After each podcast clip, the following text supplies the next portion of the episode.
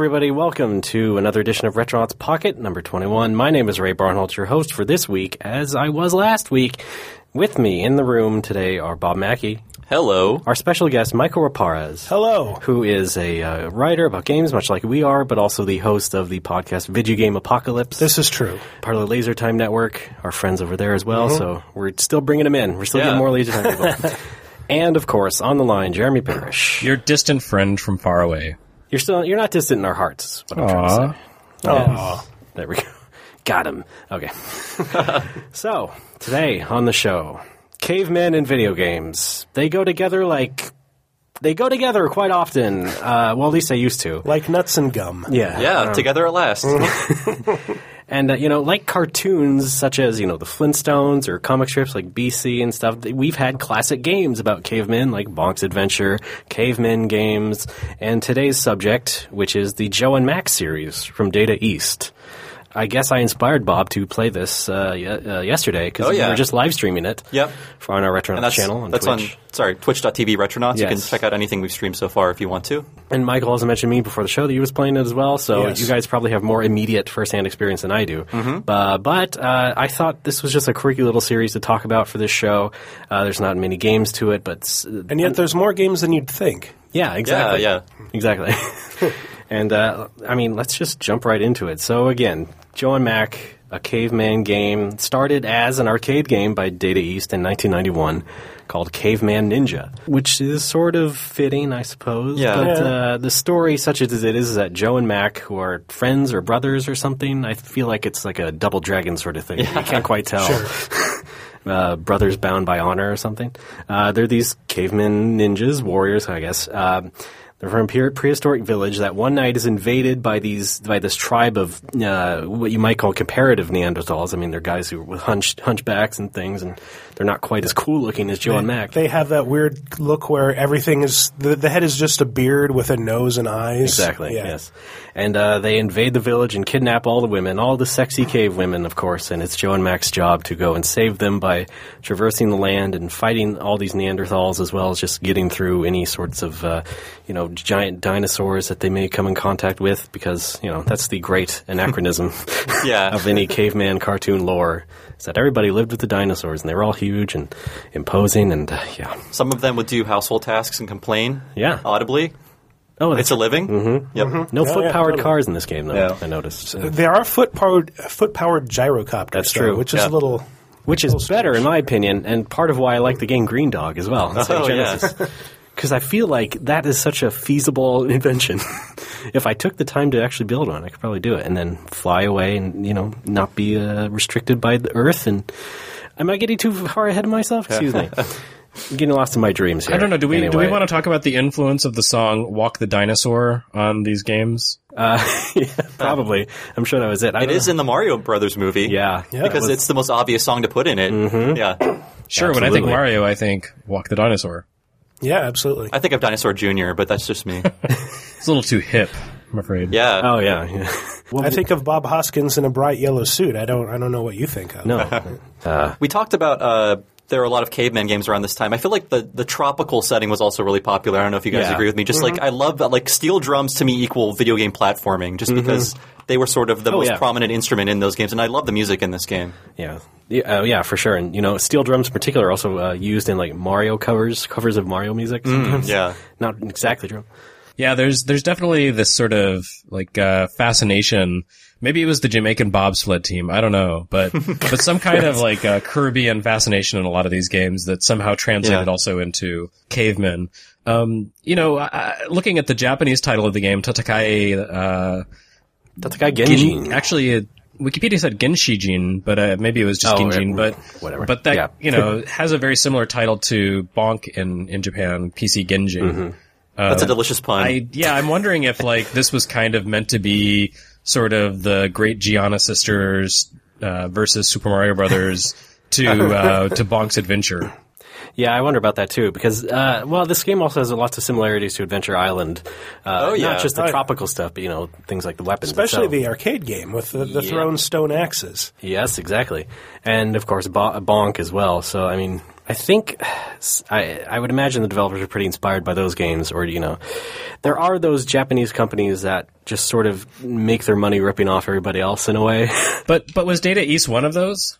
They never really Data East struck me kind though. of. Uh, No? Fighter's History. Oh, yeah, yeah, there was a lawsuit. Maybe this was the beginning of that phase of their existence. Like, ah, guys, original ideas are too hard. Let's just rip the hell out of the popular stuff. yeah, I think of Data East, I think of Jaleco, but Data East I think made much better games on the whole than that. But uh, yes, so yeah. Before I get too much into this game, let's get this out of the way. Uh, if there's such a thing as going to insensitivity training, I think maybe this would be part of the curriculum because. The damsels in distress, as I mentioned, are all sexy-looking women. Unless you get the bad endings in, the, in this arcade game, where instead you get chased by ugly women, I guess, because you didn't get all of the sexy ones or something. Um, and then, but they're also kidnapped by what I suppose would be lower forms of Joe and Mac's own species. yeah. And there's no monolith around, so they just have to beat each other up normally. Yeah.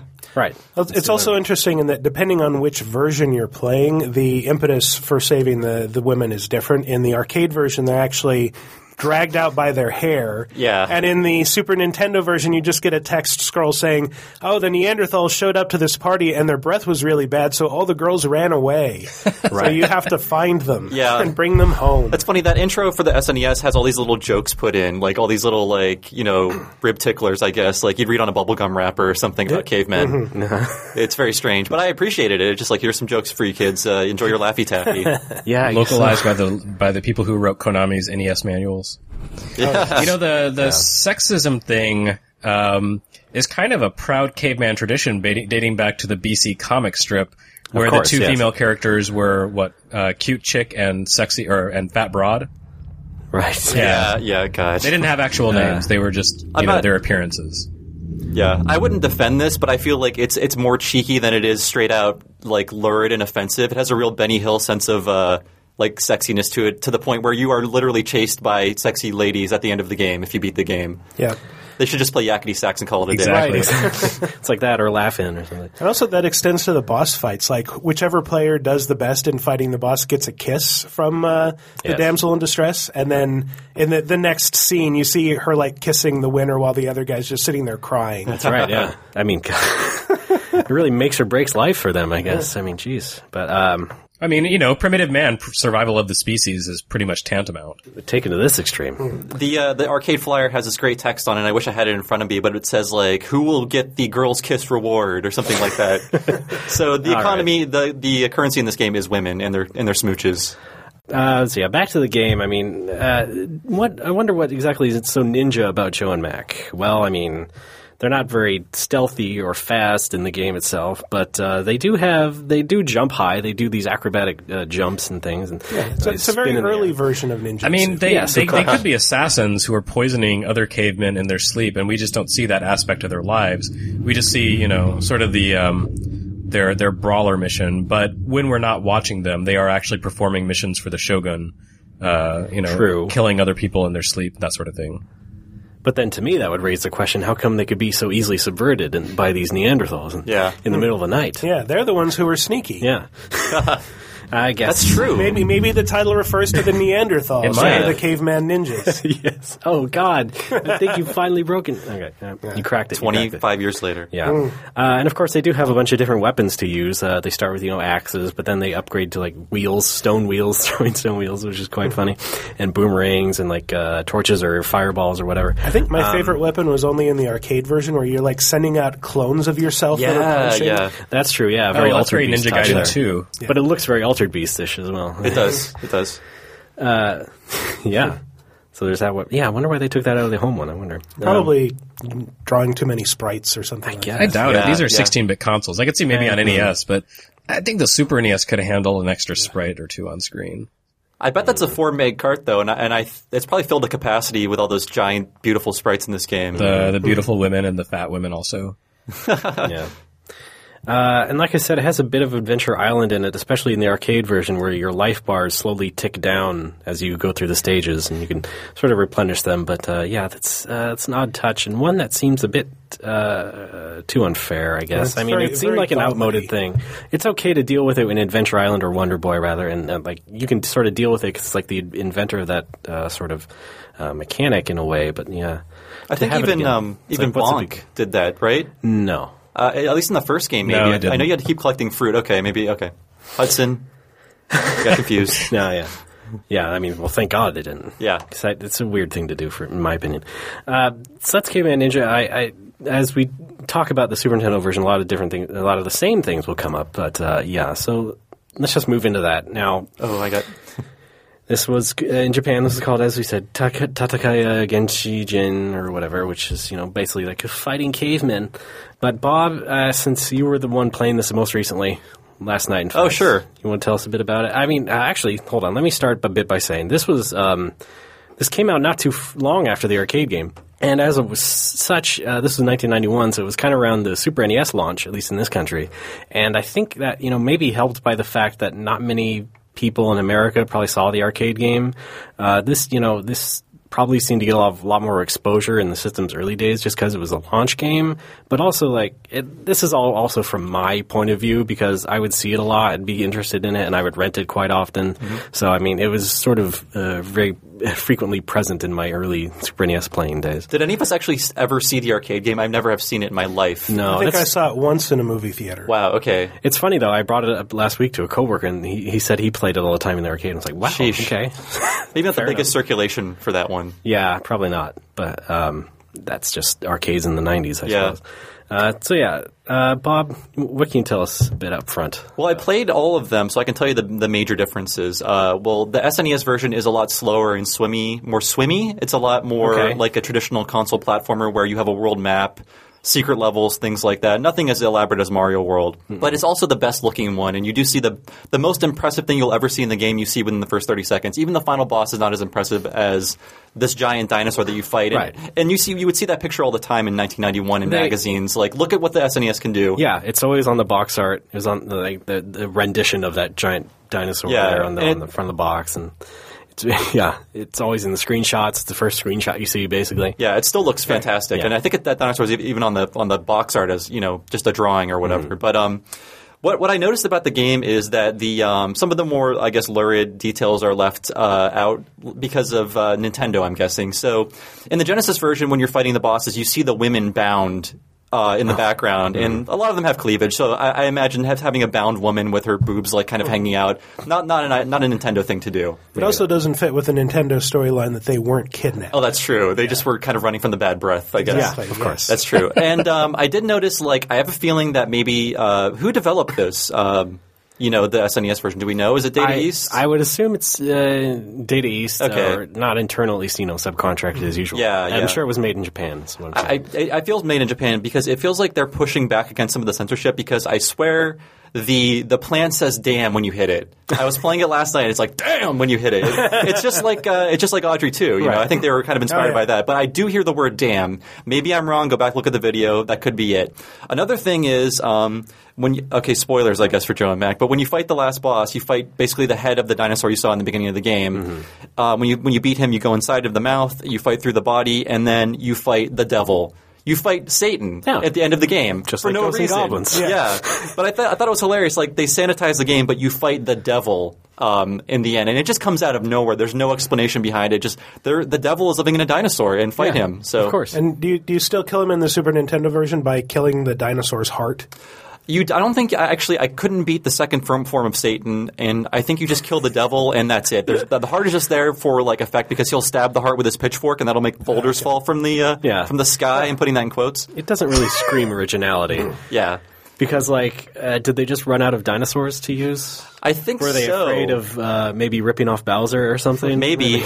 in, in the other uh, versions, the final boss is this kind of like lizard human hybrid um, Oh. ki- guy that is not honestly not as silly, not as impressive, not as fun. So I'm glad they went with a different idea. But I just like why did they do that? It's just so strange. Yeah. And it is, yeah, it is an odd dichotomy because the rest of the game is so big on big sprites. Like we said, you know, they Yeah. always put that big dinosaur boss Yeah. front and center. They, they made you fight an Ultrasaur, for God's sake. Yes. And that was just like one of those big 16 bit things, especially putting this up as, you know, a first wave Super NES game. Like, of course, that would sort of attract uh, kids who are into, you know, big graphics and things. Yeah. Like, here we go, giant sprites, of course, right? This is the new wave. This is the next generation. Bigger is better. Uh, so I, I find that very funny, and I think that's sort of why it. um, got a little bit of cachet or remembrance uh, since then, uh, as the Super NES version did. So one thing I'm curious about in the arcade version, you could pick up like Player Two or I think some of the Neanderthals Right. and carry them around and throw them. Could you still do that in the Super Nintendo one? In the Super Nintendo one, they Yeah. I, I don't think you can. Can you? Well, So there's the normal two-player game, Yeah. and then you can select two-player super game, which does all that friendly fire picking up. Oh, okay. Yeah, there game. there are a lot of weird granular differences. Like in the arcade and Genesis versions, jumping on enemies kills them.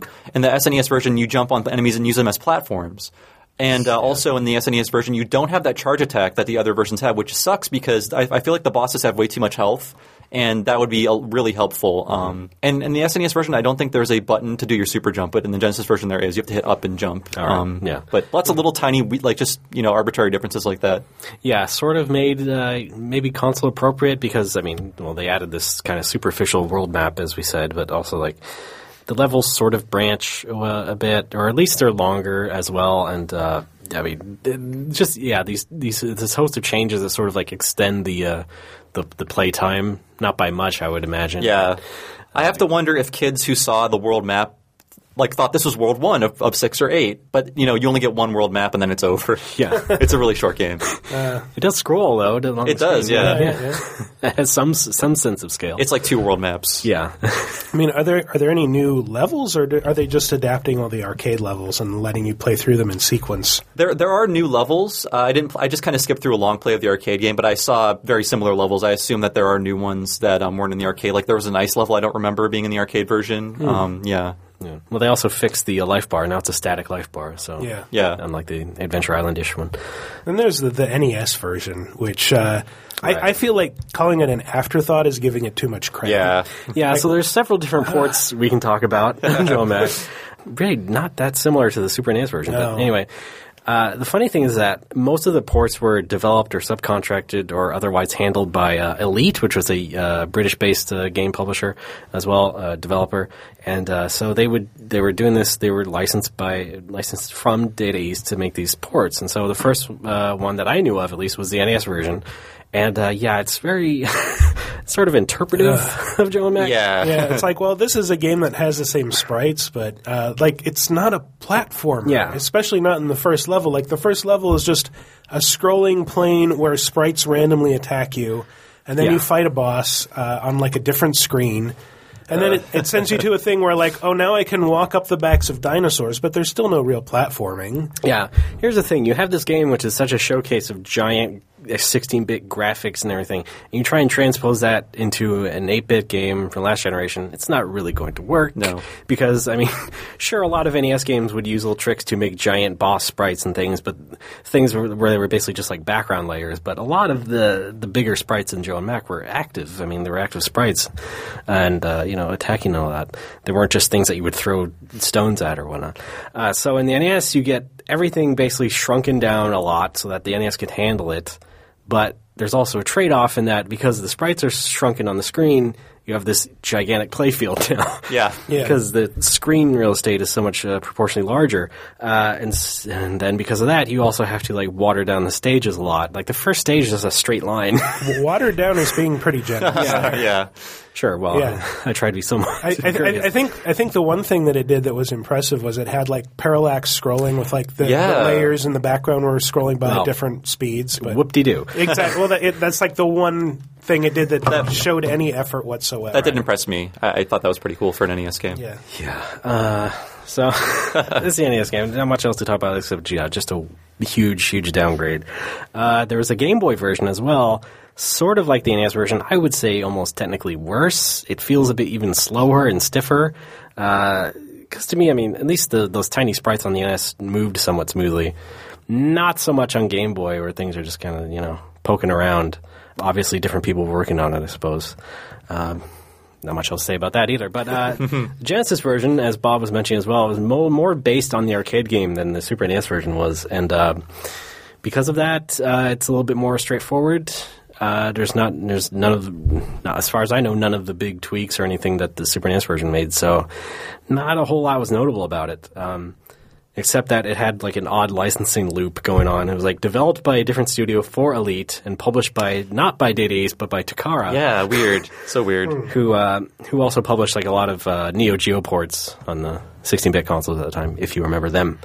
Um, then there were computer versions. There was the Amiga version, which looks like having the NES version, but with properly sized graphics. I mean, the colors are a bit off, which is odd because the Amiga had far greater color palette than the NES did, and yet it sort of seems not that uh, well utilized. Um, I'm sure there was a programming trade off there or something. Then there was the PC DOS version, which uh, ostensibly maybe looked like the closest to the arcade version, but it's, I mean, I would say it's like having the Super Nintendo graphics with the Game Boy version's pace. so it's very odd. It's a bit slow. The music is kind of pokey. It's not really there necessarily. Um, sort of a big problem with a lot of console DOS ports of the time. I don't know, but You know- that- it does look good. I mean, better than you know, say the Simpsons arcade game on DOS. Oh yeah, we made a comparison to Double Dragon, and I mean, it, this game feels a lot like Double Dragon in that there are a million ports for the first one, but after that, no one cared. True. That's true, and I think that that will come up later. Yeah, yeah. Not that no one cared, but like you know, Joe and Mac fever kind of cooled down a bit. So, uh, what do we all think about this uh, first Joe and Mac game? Bob, again, as the guy who was with it the most recently. I mean, I think uh, they're sort of like B tier platforming games. Uh, they're uh, like they can be cheap in their own way. They're not as solid as a Mario game, um, so quick saving through them helps. But I find that the SNES and the Genesis version are just different enough that they offer you know a experience worth going through through each one through each time. Um, I played the Genesis version this morning, and I did think it was really impressive for a Genesis game. The music was really good, the graphics were good. I enjoyed always having a projectile weapon on me, Yeah. and uh, yeah, I mean, I would try both of them. They're both different experiences. Yeah, I think the Genesis version is, is good, but just not as impressive as the Super NES version. Yeah, yeah, it's not as visually stunning, you know.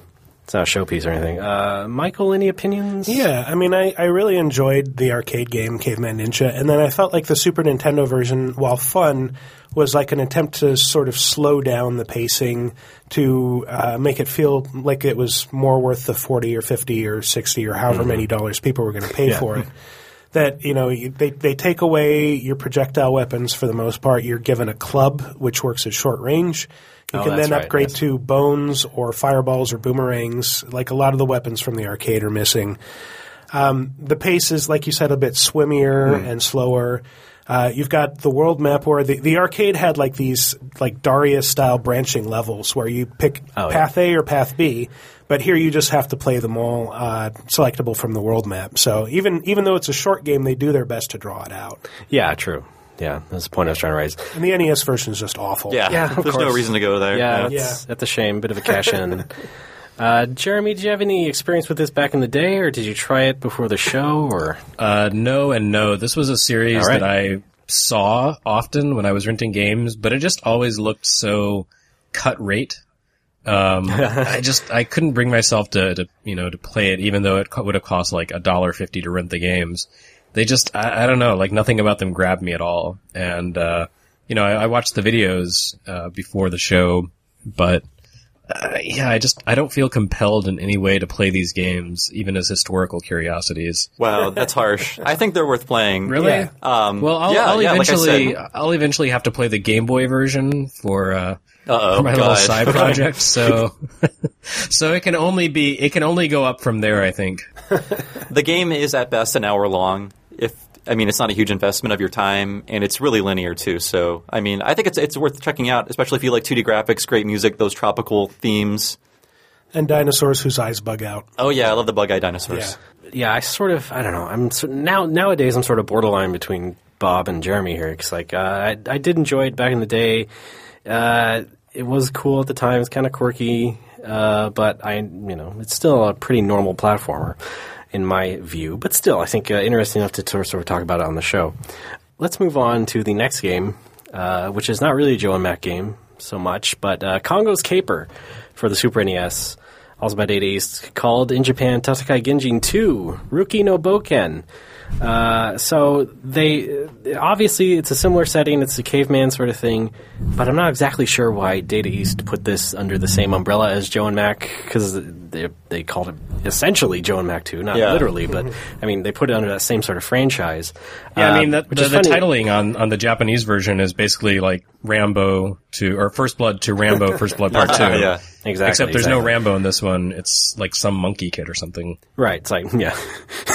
Rambo 3 starring Jim. uh, uh, so, yeah. Uh, however, the U.S. branch didn't call it Joe and Mac 2, but uh, they had ran print ads that called him Joe and Mac's country cousin. Oh, Congo weird. was Joe and Mac's country cousin. so that was as close as they got. What are they from that. the city or something? I guess. Well, it, it must be. They're advanced enough to have weapons. I and guess stuff. so. Yeah. And, just didn't uh, see I want a Well, I crossover guess- that's like those episodes of Tom and Jerry where Jerry meets his country mouse companion. Oh God, yeah. Right. I would assume that, uh, uh, of course, the conceit here is that Congo is sort of a uh, not fully evolved human, I Yeah, suppose. I guess cousin in the sense that, like, well, he's a cousin to the, the Cro-Magnon or human Right. I mean, I, I guess they're just saying he's an inbred hick. Is that what's going on here? I don't know. Sure. But anyway, I mean, he wears like overalls with one thing missing. so so Congo is kind of this uh, boyish monkey who, uh, much like Joe Mackey, wields a club and he, you know, running around and hitting enemies and things. However, uh, his his Super Mario mode is that he's just normal kid looking thing. He's basically a boy with a tail. But if you get hit, he shrinks back into basically a full on monkey. So it's a funny little. Uh, play at uh, evolution there. So thumbing your nose at evolution. Thumb, Yeah. get it? both Get both of them can swing from branches, though. Yeah, so. exactly. Uh, so, uh, it's but it's kind of cute in general. Uh, it's a cute cute approach there, but also the game is much more. The game is slightly more chibi style than Joe and Mac is. I mean, this is all kind of shades and gr- shades of gray here, but uh, I feel like it's even more sort of rounder sort of art style. Did anybody it. else get a Sonic the Hedgehog vibe from the level design? Yeah, a little for bit. Yeah, yeah. Yeah, because uh, A lot of verticality to them. Yeah, exactly. And I think that was sort of what other 16-bit developers were doing. They were sort of looking at Sonic, which uh, we know it is like the hold right game, but um, it did have a lot of these giant open levels and a lot of things to explore within them. So that sort of like grew out of that, and that sort of be involved uh, in general in the sort of 16-bit era. So what Congo's Caper is is also because it's a console game from the ground up. You have you have that you have that sort of larger verticality of levels and things where you can sort of ex- run around and explore a bit more, and not just go in, in a uh, relative straight line and beat big bosses or anything. Although there are big bosses to beat, so uh, and it is a bit faster as well. Uh, Congo moves swifter than Joe and Mac would. I would say he still does those acrobatic jumps and things, but uh, generally, uh, yeah, it's all much more suited, I think, for a console experience than just sort of like taking the arcade game of Joe and Mac and just sort of uh, retrofitting things onto it to make it, make it more appropriate. Um, any opinions about that? Yeah, I played it last night, and I and I feel like um, it's it's an okay platformer. I, I kind of prefer the the little more out there designs of Joe and Mac One. Um, I feel like after Joe and Mac One, the designs got a lot a lot more um, conservative, like sort of like uh what Nintendo would put out. Where in Joe and Mac One, it felt like uh, like Mad Magazine or something. Like Don Martin was drawing the cavemen. It was just this really weird, uh, bizarre style. Exactly. And, and I, and I, I mean, Joe and Mac 2 would be like hyper detailed, but still very conservative. But um, I prefer the uh, kind of like the, the kind of sauciness of Joe and Mac 1 uh, to Congo's Caper. Yeah, I get that. There, there's something I actually kind of like about the design of the character in Congo's Caper. I, I like the cuter look. It kind of reminds me of some of the later Yancha Maru games for Famicom, uh, which was yeah. what Kid Niki Radical Kid Ninja. Niki? Yeah, like Yeah, yeah. that turned Oh, from yeah. kind of like weird, sort of sketchy art to something a lot more refined and cartoonish and uh, very approachable and warm. And uh, there's there's a little bit of that to to this. I don't know. I, I'm not really big on this like sort of exaggerated, grotesque parody characters of Joe and Mac. Like the the softer, rounder, cuter style works better for me because I'm manly. right. Uh, no, I actually agree with you. Yeah, that is a as a- good uh, touch point there. As a manly man, the difficulty of this game should appeal to you. yeah. Yeah, I think it was about my fifth or sixth attempt at trying to beat the the T Rex boss. That like first it chases you through these tunnels, and then you have to like swat uh, Neanderthals back at it to in order to to hurt it. And it's just like, nah, this is I'm not having fun with this anymore. That's This that's where I gave up too. Yeah. Yeah. Ah, But come on. It's, it's such a weird like story setup with that game. Like True. these these two gems fall from the sky and turn uh, Congo and some other monkey, this girl monkey, into like human kids. Then the bat-winged devil comes along and immediately kidnaps the female one. Yeah. Is Well, this the same? uh, is this the same devil that's in the stomach of the dinosaur? He's not nearly as Satan-y looking. Like the guy in Joe Mac One is like literally the cartoon devil you'd find on like Deviled Ham or whatever. You know, just This like guy's more impish. yeah. he has bat wings and a pitchfork, but he, he looks kind of chibi and anime. I thought maybe we found And- like the story hook that ties this game into the main series. Ah, no, sadly. I don't know. It might be plausible. But Yeah, he's like, hey, a girl with a tail. Immediately kidnaps her, turns Congo back into a monkey. Another gem falls from the sky, turns him into, back into a human boy. Yeah. Uh, yeah, adventure. Maybe they should have called this like the Fighting Satan series. Or something. It would be thousands of years before the cavemen discovered Christianity, you know. so they're out of luck. Oh yeah, it's like ancient aliens. So what does this do for the, Satan. the theory of original sin? Oh my god, I don't even know. Wow. Where do we begin? Like this is really original. This is Yeah. This this merits a theological discussion we're not prepared for. Again, yeah, thumbing its nose in enough. more than one way. Sounds like yeah. Uh, but yeah, I mean, you guys are being down on the difficulty stuff, but I actually think this is like the best out of this whole franchise. I really Really? enjoy Congo's Caper. I think it's a pretty well-rounded platformer. It's not like super height of the genre or anything, but as like a Super NES platformer, I think it's it's well worth playing, in my humble opinion. It has really good music. I had the I was playing the continue music in my room while I was getting ready, just to Yeah. sp- some spicy Latin tunes. Not Latin tunes, sorry, Caribbean Yeah. tunes. Like sort Now- of like a montage music, like Rocky getting ready, listening to the Congo's Caper theme. Except for me, there was more like uh, you know tropical drinks and parrots and uh, Right. So Relaxing so ocean if- waves. If Rocky were a, a parrot head, yeah. Yeah. So, I mean, uh, I like this because uh, I don't always really associate with Joe and Mac games, you know, for obvious reasons. So I think it's just, it stands on its own as a good platformer. I'm, again, not high to the genre or anything. I'm not going to stand here and debate its merits or anything. I'm sure there's plenty of flaws we could think of and look at in level design or what have you. But uh, pretty decent game for the time. I think so. Uh, and so we move on to Joe and Mac 2, Lost in the Tropics. Uh, In Europe, Joe and Mac 3, Lost in the Tropics, because apparently they were counting Congo's Caper. This is like a clock tower slash um, King's Field syndrome. Right. yeah, just Now- kind of a Tecmo thing in general because they did that with uh, Deception also. oh yeah, yeah, that's true. Uh, the Japanese title is a bit more cheekier. It's called uh, The Fighting Cavemen 3. Of course, the heroes are Joe and Mac this time. Something like that. Um, so, uh, so for one thing, this is again this is Super NES exclusive. We moved away from arcade and all the different ports. Um, apparently, this sort of does make Congo's Caper canon, or you know, it takes a little step towards it because um, Joe and Mac will live in this hut, and they'll come back to it during the game. And in this hut is a portrait of Congo hung in it. you can see a very, very obvious. portrait Never really explained. Right. Are you, are you seeing any ancestor? Maybe a cousin? Father? Who knows? I bet there's a timeline on the internet. Yeah, I'm. Just pick up the uh, Joe Mac Historia book on Amazon. Yes. There's a split between Congo's Caper and Joe and Mac 3, though, so Yeah. uh, watch out for that one. Yeah. Who knows? So I which guess- one is the ti- the child Joe and Mac timeline? Uh, the bad timeline is where Congo dies and Satan rules over the earth for a millennia. Uh, huh. Bob, replaying this as well because I uh, forgot to note down exactly what the story is about. yeah, I uh, I didn't actually pay attention to the story, Okay, but I played Yeah. through most of it last night. The Neanderthals, this time led by a dude named Gork, come and Oh, steal Gork. the women again. Yeah. All right, of course. And yes. then an old man tells you to go find them. Yeah. But you have to find seven stones first. Oh, right. Yeah, it's a real Dragon Ball situation. Oh, yeah, totally. Uh-huh. Secret of the Seven Stars or whatever. Uh, so, yes, once again, you're basically going around the world saving the sexy cave women. Uh, oh, wait, no, I think he steals a crown, actually, so it's a slightly different prize. God, so much anachronistic stuff here. Yeah.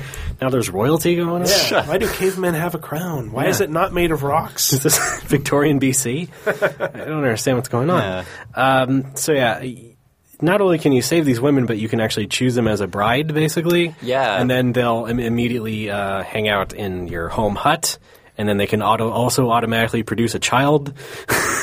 so it's like as you go back to your house and stuff, you'll find these little quote unquote story points. Of, of, you know, she becomes your wife, and then you get a kid, and all this stuff. Yeah. Did this Um, uh, did this inspire the cat collecting mechanic in Chrono Trigger? Oh my god. Wow.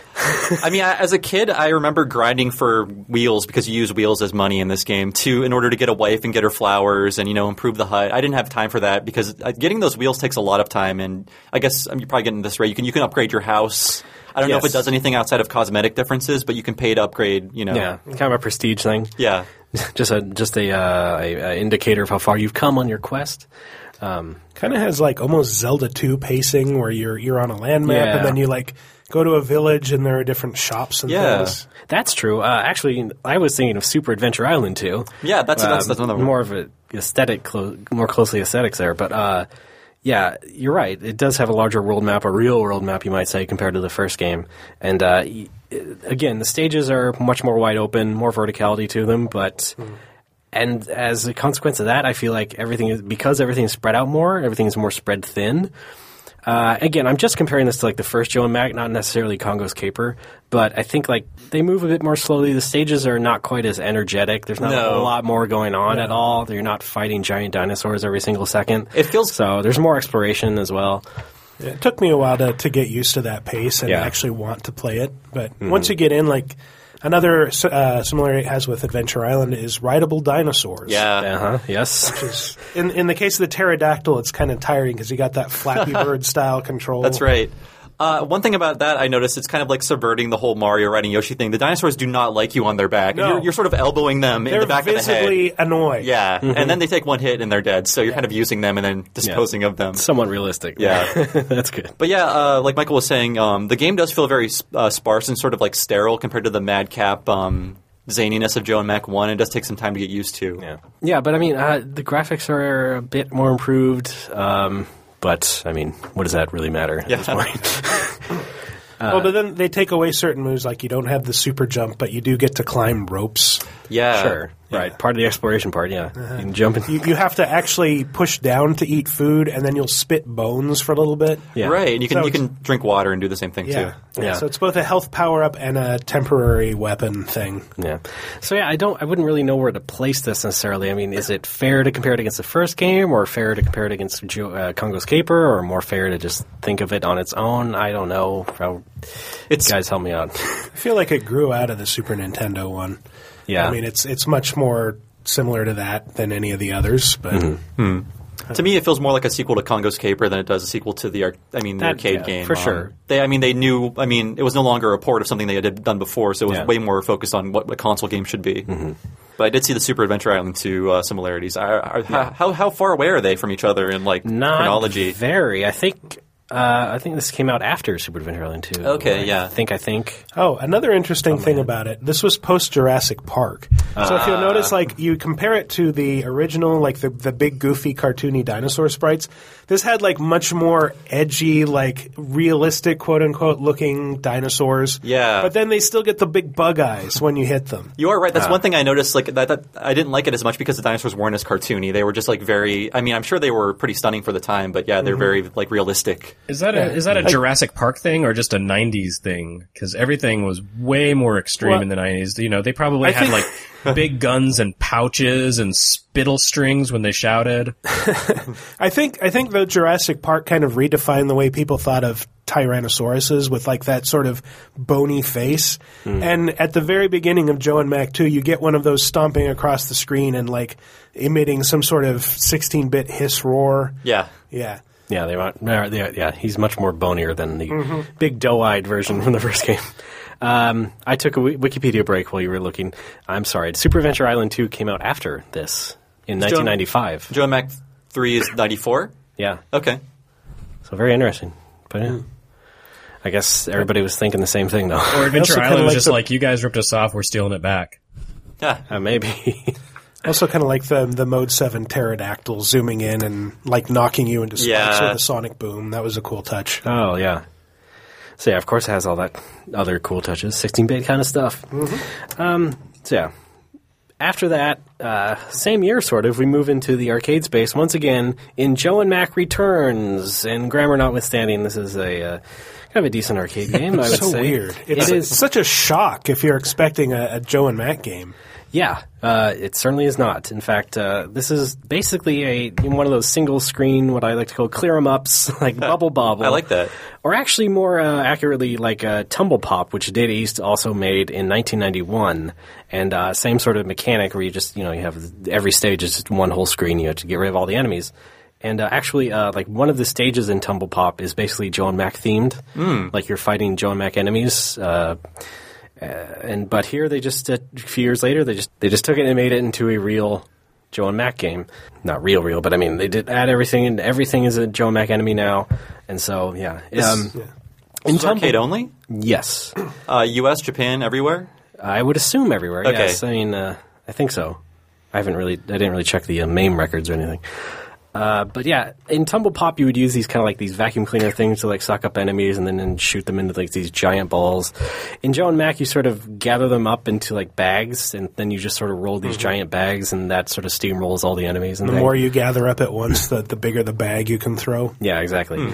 Uh, so it's just like that. Again, very similar to Bubble Bobble, Snow Brothers, what have you. Um, but I think the graphics are pretty nice. I mean, they're definitely more bright and lively than like Joe and Mac 2 was. Uh, just, you know, very, very sort of well thought out art style as well. And Joe and, ba- and Joe and Mac are a bit more uh, squat, squattier looking, I guess, to fit on the screen. They, look like child characters. Yeah. Yeah. super deformed. Actually, they sound like children as well.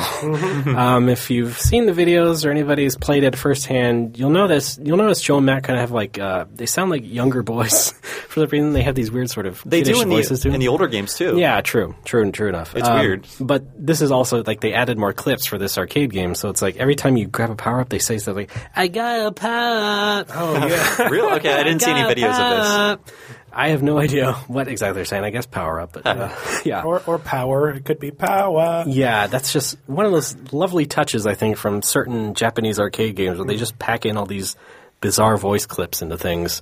It's like you know, it's like the Super Mario Advance games, but you know, as as an arcade game. I know when you start up the SNES game, a heavily accented man says Data, data East. Yeah, it's like, Data East. Well, yeah, everybody did that, right? Yeah. Hudson did that. Someone else. Yeah, that was that was a defining thing back then. The, the interesting thing about this, I don't know if you've played to or seen the final stages, but like they have Fighter's History characters popping Sure. up. So much, yeah, much like how Tumble Pop Yeah. had sort of they, thing. they have Karnov who appears, Yes. I think, in one of the story sequences. They have that like Ryu looking guy. Um, yes. Yeah. So I forgot yeah. about Karnov.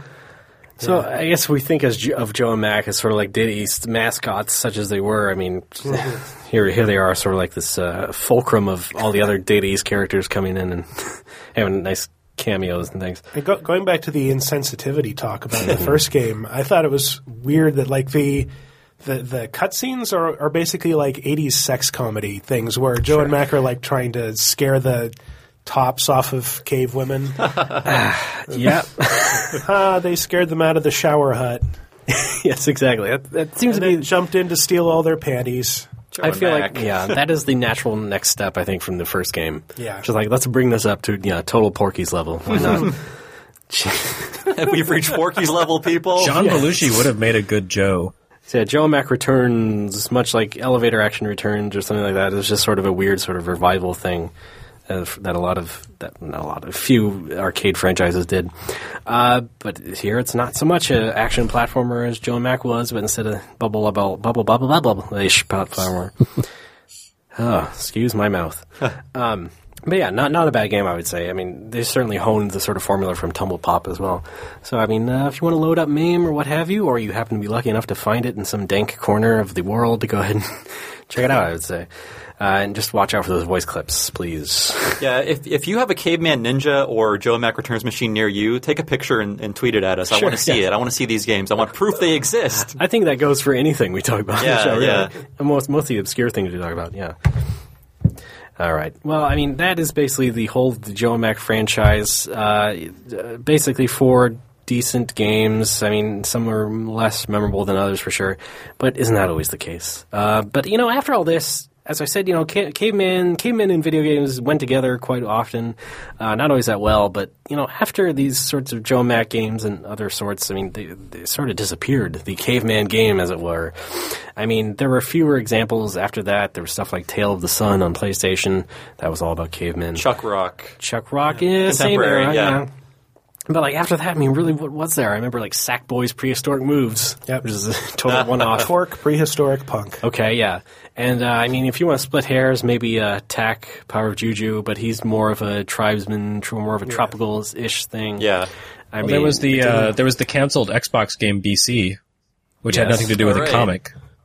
no. Although that did get its own games way back Didn't in the day. and also uh, didn't Live a Live have uh, a caveman scenario? It does, yeah. Yeah, but again, after that, in the in the following generations, it was not really played with too much. Yeah. Uh, I, gue- I guess it does kind of uh, wear out its welcome after a while. After so many decades of the Flintstones and, like we said, other sorts Yeah. of cartoons and stuff, it's like, what can you really yeah, do there's within that there's space not a lot while? of variety available. I guess there's also Chrono Trigger's 65 million BC, but again, that's the Super NES era. My Yeah. theory is all the people who grew up with the Flintstones, they were making games in the early 90s, so we saw their, their dreams filtered through video games. I wouldn't doubt it, but um, I have a question. oh, yeah, sure, Uh, Data East is no longer around, right? correct. They fought Tradewest in the Great Civil War. No, uh, I, guess. When did they die? Was was it like the 32-bit era was too much for them? Is that sort of what happened to them? If I remember correctly, yeah. We actually did a whole episode about them way back in original Yeah. Retronauts days, uh, so we talked more about the story there. Uh, but yeah, after a certain point, I think in the last decade or two, yeah, they eventually just had to uh, they license out all their stuff to other parties, and they sort of kept some of their games going, like uh, Burger Time and Right. Oh yeah, Burger Time. Yeah. Yeah. Uh, it just occurred to me, like speaking of the Flintstones, the the the decline of caveman themed games kind of coincides with the terrible John Goodman Flintstones movies. Do you think that maybe he just poisoned the well for every caveman franchise? possibly, but man, Yeah. that- I think people had caveman mania or cave mania, as I call it, Wow. up until that. And then they were like, whoa, hey, this is not fun. We were wrong. And then Viva Rock, Viva Rock Vegas was the final nail in the coffin, I think. That did get its own game, though. It did? It did. Wow. Yeah. What the hell? Yeah, exactly. Uh, we do have more recent games that are sort of caveman-ish. There's stuff on PC like Rust, where you sort Yeah. of uh, grow, sort of start your own civilization. You start from nothing, basically. It's a first-person game, and Zeno Clash is kind of like that. It's kind of you know more. It's definitely more bizarre than than Joe and Mac ever was, but it kind of has that sort of same sort of thinking behind it. You know, old ancient civilizations. Uh, but yeah, uh, quite a trip that game as well.